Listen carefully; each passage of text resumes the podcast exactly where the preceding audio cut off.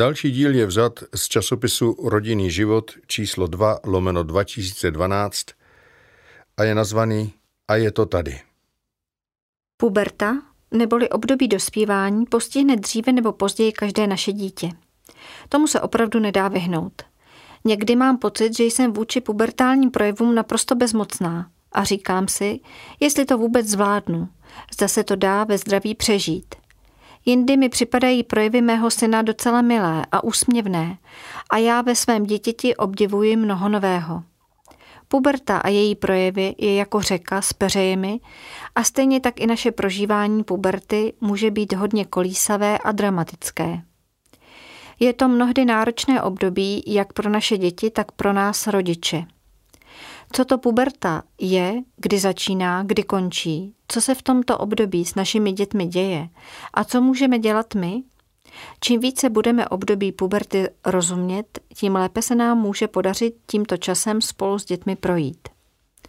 Dospívání je období, kdy se odehrává nekonečné množství biologických, psychických a sociálních změn. Toto období je možné rozdělit do tří etap. Období časného dospívání 10 až 13 let, středního dospívání 14 až 16 let a období pozdního dospívání od 17 do 20 i déle. Vypadá to tedy, že naše děti už z puberty jen tak nevyjdou? Neviděla bych to až tak dramaticky. Jednak je potřeba si uvědomit, že u každého dítěte probíhá puberta jiným tempem a jiným způsobem a dramatičtější období bývají pouhou součástí celého procesu dospívání, který trvá několik dlouhých let. Přichází to docela náhle a průběh může být velmi různý, dramatický i klidnější. Dospívající najednou přestává být jenom dítětem, které si v poklidu hraje a poměrně snadno se nechá ovlivnit našimi názory a požadavky. Přestává být tím, kdo poslechne, když mu něco řekneme, a náš názor již nepřijímá jako jediný možný a správný. Naše hodné a podajné dítě, které si možná staví z lega, hraje s vojáčky nebo panenkami, začíná mít vlastní názory a představy o životě. Svoje názory nám předkládá mnohdy poněkud neotesaným způsobem, který často jen obtížně respektujeme. Každopádně je to signál, že se z našeho broučka nebo berušky začíná stávat osoba rozvolňující vztah s dětstvím a směřující k dospělosti. Jako zásadní věc vidím udržet si s dospívajícím dítětem stále blízký vztah. To znamená s dítětem mluvit. Zajímat se o jeho prožívání, o to, co dělá, o čem přemýšlí, přestože nás to někdy opravdu nemusí bavit, ale pro naše dítě je to velmi důležité. To se nám bude dobře dařit, pokud s dítětem budeme trávit čas. Nejlépe takovým způsobem, o kterém víme, že ho má naše dítě rádo. Někdo půjde rád do bazénu, někdo do restaurace, na výlet do lesa či na nákupy do města. Můj manžel například chodí s naším 13-letým synem do lesa s airsoftovými pistolemi a to je vrchol blaha pro oba. Cesta se využije k naslouchání dospívajících názorů, které dokonce nemusí být vždy mimo. Je velmi příjemné poslouchat, jak vaše dítě ve škole stojí za svým názorem, například stran interrupce. My k tomu můžeme přidat doplnění například o tom, že je třeba se naučit žít i s tím, že někdo má jiný názor než my a nemusíme ho za to odsuzovat, přestože to je někdy těžké. Vedle toho, že našim dětem nasloucháme, respektujeme je a chceme být s nimi, nesmíme zapomínat, že velkou částí zůstávají stále dětmi. Jsme to tedy stále my, kdo za ně zodpovídá a kdo jim vytváří zdravé podmínky pro jejich dospívání. Náš vzájemný vztah se proměňuje. Z našich dětí se stávají naši přátelé, se kterými můžeme hovořit o mnoha v nových tématech. Přesto stále potřebují, abychom jim vymezovali hranice. Je na nás, aby chodili včas spát, přestože se jim to moc nelíbí. Navíc my víme, že puberta vyžaduje hodně spánku a vydatného jídla a větší únava je její přirozenou součástí. Pomáháme dětem rozdělit čas pro zábavu a povinnosti, kterých mají v tomto věku požehnaně. Je na nás, abychom je naučili přistupovat zodpovědně k jejich úkolům. Jednoduše naše děti stále potřebují pravidla a my tato pravidla do jejich života vnášíme. Někdy, chtě nechtě, musíme zaujmout postoj velké autority. Pokud to ale jen trochu jde, je vhodné dítě zapojit, vytvářet pravidla společně, hledat kompromisy a někdy i postihy za porušená pravidla. Čím více budeme respektovat naše dítě a brát vážně jeho názor, tím lépe s ním budeme vycházet a tím snadněji přijme také ono, alespoň občas, nějaký ten náš pohled na věc. Za velice důležité považuji vysvětlit našim dětem, co puberta je, co je její součástí, co se s nimi v tomto období bude dít, případně děje. Hlavní témata, o kterých je s dětmi potřeba hovořit, jsou proměny jejich těla a jejich psychiky. O některých tělesných změnách je dobré s dětmi hovořit v předstihu, aby je nezaskočili. Jedná se především u děvčat o první menstruaci a u chlapců o první ejakulaci. To se příliš nezmiňuje, ale také chlapci mohou být touto událostí velmi zmateni. Tento fyziologický proces přechodu do světa dospělého je možné využít k mnoha dalším tématům stran mužství a ženství. První menstruace může být spojena s oslavou, s uvědoměním si toho, že díky cyklu může být dívka jednou matkou, což je velkým darem a požehnáním. Pokud dívku uvedeme do tohoto období s vážností, radostí a významností, umožňujeme jí tak dobrý vstup do jejího ženství a cyklus se stane její přirozenou součástí. U chlapců se můžeme přes téma ejakulace dostat například k otázkám masturbace, pornografie, vztahu ke svému tělu a k sexualitě jako takové. V průběhu puberty je pak dobré reagovat na postupné fyzické změny. Nejožhavějšími tématy se stávají velikost prsou a penisu. Zde je dobré děti ujistit, že všechno je normální. Nejvíce to může trápit ty, kterým například prsa buď nerostou brzy, nebo naopak dlouho nerostou. Především vše, co vybočuje z průměru, je problém. Mluvte o tom s dětmi, vysvětlujte, uklidňujte a nebojte se toho. Vedle fyzických proměn se nevyspytatelným způsobem chová také psychika dětí. Její nestabilita se mnohdy odráží i do jejich vztahů a přináší různé konflikty. Děti jsou emočně labilní, jejich nálady se mění, zažívají nálady, které jsou jim cizí. Například prožívají smutek, chce se jim plakat a neví proč – Emočně labilní bývají více dětí, u kterých se tato nestabilita projevovala již dříve. To vše je součástí dospívání. Buďme v tom s nimi. Někdy postačí vysvětlení, že to k pubertě patří, že to není nic špatného, že se v životě nebudeme cítit vždy jenom dobře. Pro dítě je důležité vědomí, že jsme s ním. Vědomí toho, že ho máme rádi takové, jaké je. Právě puberta je pro nás rodiče dobrým tréninkem poskytovat dětem bezpodmínečnou lásku.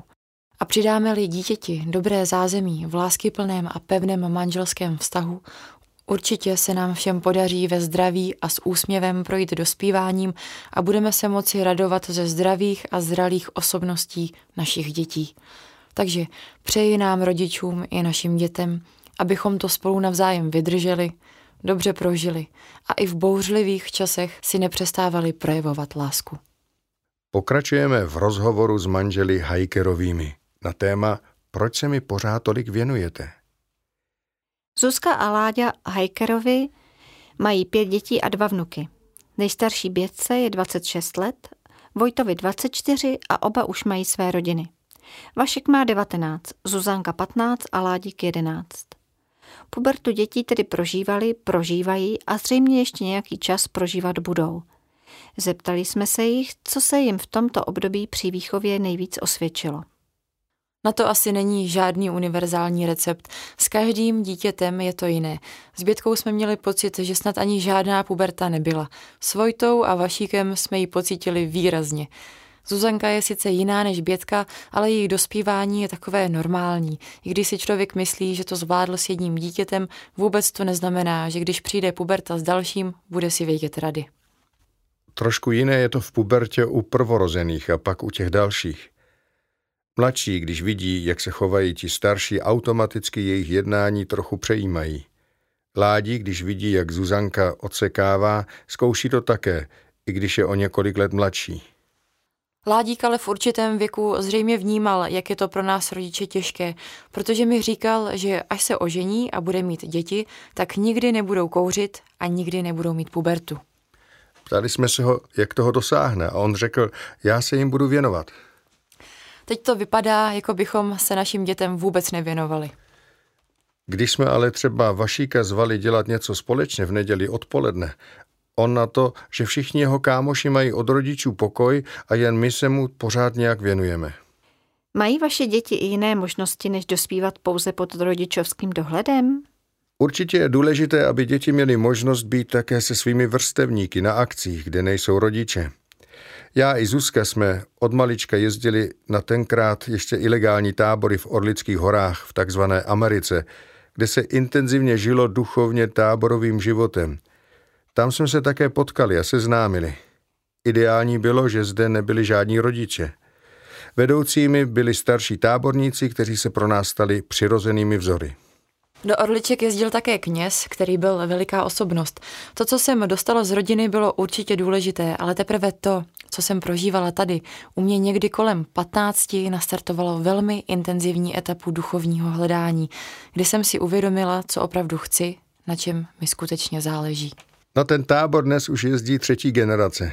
Mohou přijíždět i rodiny s malými dětmi, které, když odrůstají, postupně přecházejí do samostatných turnusů.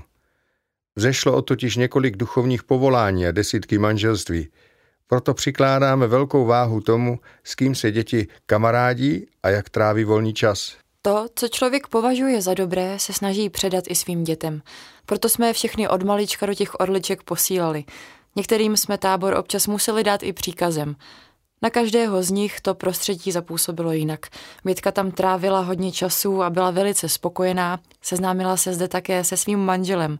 Vojta a Vašek dali postupně přednost táborům s ministranty, které byly akčnější. Museli jste je nutit ještě k něčemu dalšímu? Ke čemu? Já nevím, ale my máme asi takové děti, které by bez donucení neudělali nic. Musíme je nutit ke klavíru, k houslím.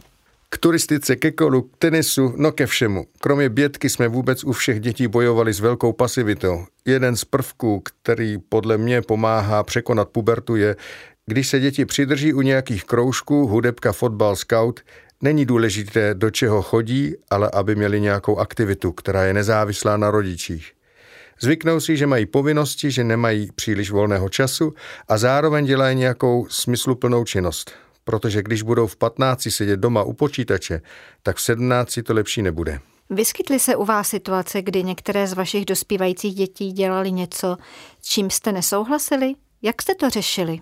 S tím člověk zkrátka nenadělá nic. Musí se modlit a čekat, až to přejde. Vojta začal někdy v 16 na průmyslovce kouřit a kouřil hodně. Když se pak oženil, slíbil manželce, že až se jim narodí miminko, tak kouřit přestane. A taky přestal. Utnul to ze dne na den. Když Vojta skončil s kouřením, Vašek řekl, že to je teda pro něho důvod k zamyšlení. Ale ne až tak, že by šel a hodil cigarety do popelnice ale napsal Ježíškovi, že chce k Vánocům elektronickou cigaretu. Pocitový účinek je údajně stejný jako z normální cigarety, ale odpodá škodlivý vliv dechtu. Posunem u Vašíka už je, že kouření, které bral jako hrdinství, dnes už tak nevidí. Uznává, že ho stojí spoustu peněz a je na něm závislý. Už to pro něj není symbol svobody a výjimečnosti, ale spíše problémů. Pro mě bylo nejhorší, když začal kouřit trávu. Nemohla jsem to rozchodit. Když jsem se ho ptala, proč to kouří, proč už mu nestačí obyčejné cigarety, tak říkal, víš, jaká je to sranda? To je daleko větší sranda, než být třeba opilý. Na takové argumenty se pak těžko vede normální debata. Maminka totiž neví, jaké to je být ožralý, ani jaké to je být zhulený. Bylo to těžké období. Opravdu jsem tenkrát špatně spala. Člověk neví, co s tím, jak mu to vymluvit, co podniknout aby to nedělal, nebo aby to aspoň netrvalo dlouho. Připadala jsem si jako rodič, který totálně selhal. Stejně jako v jiných situacích jsme si uvědomili, že jsme bezmocní, protože s ním nemůžeme být 24 hodin denně. Když přijde domů, snažíme se s ním trávit co nejvíce času, abychom věděli, jak uvažuje, o čem přemýšlí, kam směřuje, jaké má názory na život. Mluvíme o věcech, které ho zajímají, o muzice, o koníčcích, o jeho tématech. Důležitá je přirozenost. Nikdy jsme se nepokoušeli vytvářet nějaké speciální podmínky, ale snažili jsme se vždy využít situace, kdy byl sdílný a poslouchat, když sám o něčem začal. Hlavní je nepřerušit s ním kontakt, aby se neuzavřel do sebe. Vzpomínám si na období, kdy jsme omezili své vlastní aktivity, abychom byli více s dětmi a nenechali je sobě samým. Někdy jsme vnímali, že by byli raději, kdybychom nebyli doma, ale zároveň jsme cítili, že by jim to ublížilo. Myslím si, že dítě vycítí, jestli o něj má rodič opravdový zájem. Přestože navenek remcá, nakonec to ocení. Pro nás bylo velkou výhodou, že jsme vždycky měli společenství a nebyli jako rodina sami. Když jsme jeli třeba na dovolenou, bylo to společně s našimi známými nebo příbuznými, kteří měli děti ve stejné věkové kategorii. Neměli jsme ani jediný rok výpadek, že by s námi někdo nechtěl jet. A tím bylo 14, 19 nebo 22, dělali jsme aktivity, které je zajímaly ve větší skupině a když už je to nebavilo s námi, našli si někoho jiného, kdo jim byl blízký. Revolta vůči nám pak byla úplně minimální. Když jsme přišli s nějakým návrhem, jejich první otázka vždycky byla, kdo tam bude? Objevily se problémy, je podle mě také důležité zachovat si od nich zdravý odstup. Nejde změnit všechno a hned. Něco je třeba nechat také na dětech, ať si to vyřeší sami. Na jedné straně rodič nemůže strčit hlavu do písku, jakože se nic neděje, ale také nemůže přijít z rodičovské schůzky a chtít všechno dát do pořádku za jeden večer. Na základních věcech je třeba trvat, ať se to mladému líbí nebo ne, ale není nutné kvůli tomu zavádět doma teror. Já jsem měla vždycky pocit, že když nastaly nějaké kritické situace, Láďa si to moc nepřipouštěl. Kolikrát jsem si říkala, doprčic, tolik problémů a on se tím nijak nevzrušuje.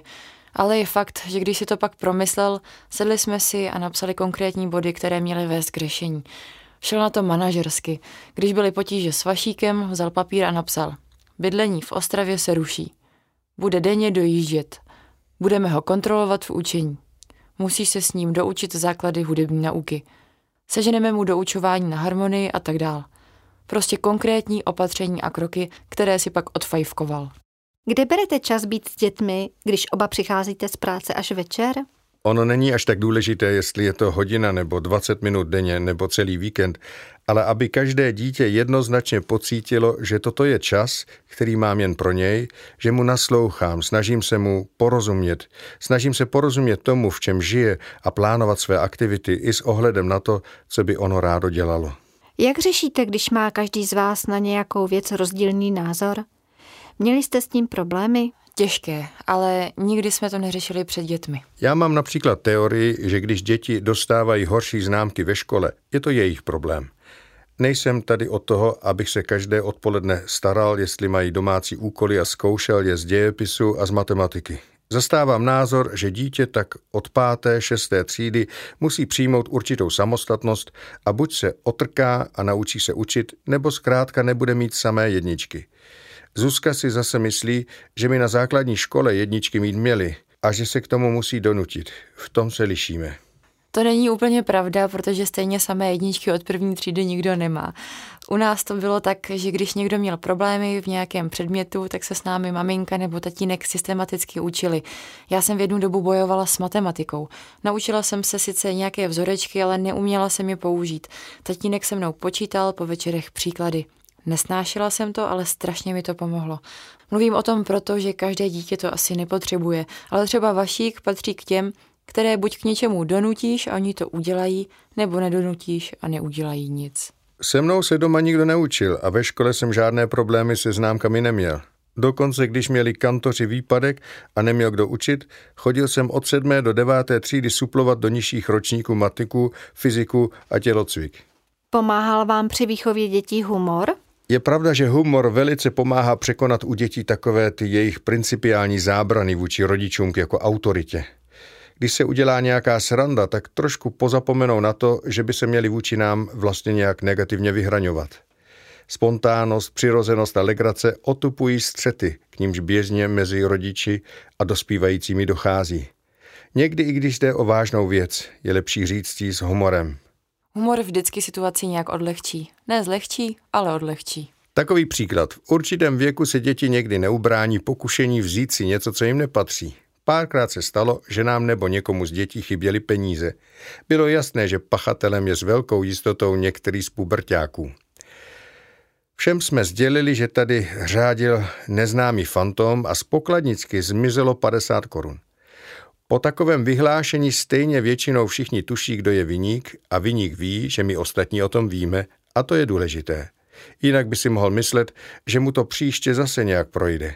I když to pachatel momentálně ignoruje, něco se v něm pohne a za nějaký čas ta pokušení odezní.